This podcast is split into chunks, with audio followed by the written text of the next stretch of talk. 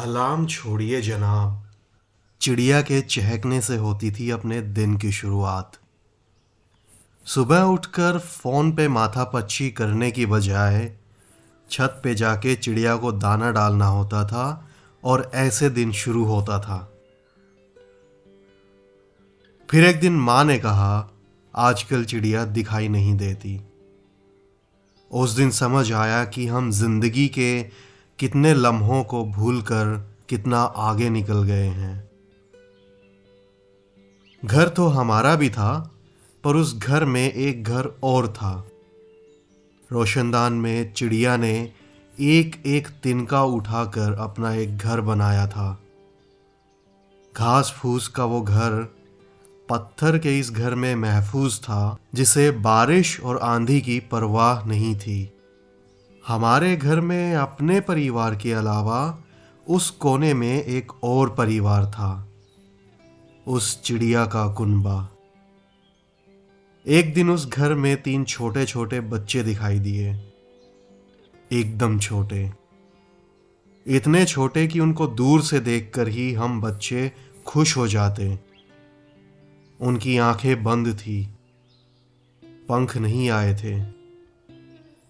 अब तो ड्यूटी लग गई थी एक छोटे से डब्बे में थोड़ा सा पानी डालकर और कुछ रोटी के टुकड़े तोड़कर हम वहाँ रख देते थे। कुछ छोटे कपड़े और रुई से मखमली बिस्तर बना वहाँ रखकर उन बच्चों को देते।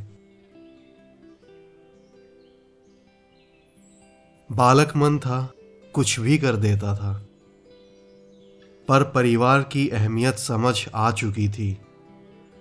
बच्चे बड़े हुए, उड़ गए। वापस फिर दिखाई नहीं दिए। एक दिन घर की सफ़ाई की तो एक घर टूटा। तिनका तिनका, जो घर उस चिड़िया ने बनाया था, वो तिनका तिनका बिखर गया। उठा के फेंक दिया बाहर कूड़े में। एक पल भी वो तस्वीर सामने नहीं आई। आज चिड़िया घर नहीं आती। घर सूना सा है और रोशनदान से तेज धूप हवा सीधे आती है। वक्त अजीब है ना? सितम भी करता है तो लगता है, ये तो ज़रूरत है, इसका होना तो लाजमी है ही। बस इतना सा ही था आज का ये किस्सा। मैं रजत कुमार, अब आपसे लेता हूँ अलविदा। खुश रहिए, मुस्कुराते रहिए, ज़िंदगी यूँ ही चलती रहेगी। और हाँ अगर आपको मेरा ये पॉडकास्ट पसंद आया तो आप मुझे मेल करके ज़रूर बताइए। मेरा मेलिंग एड्रेस है gotam.raj at the rate writeme.com. It's G A U T A M dot R A J at the rate W R I T E M E dot com. Alvida.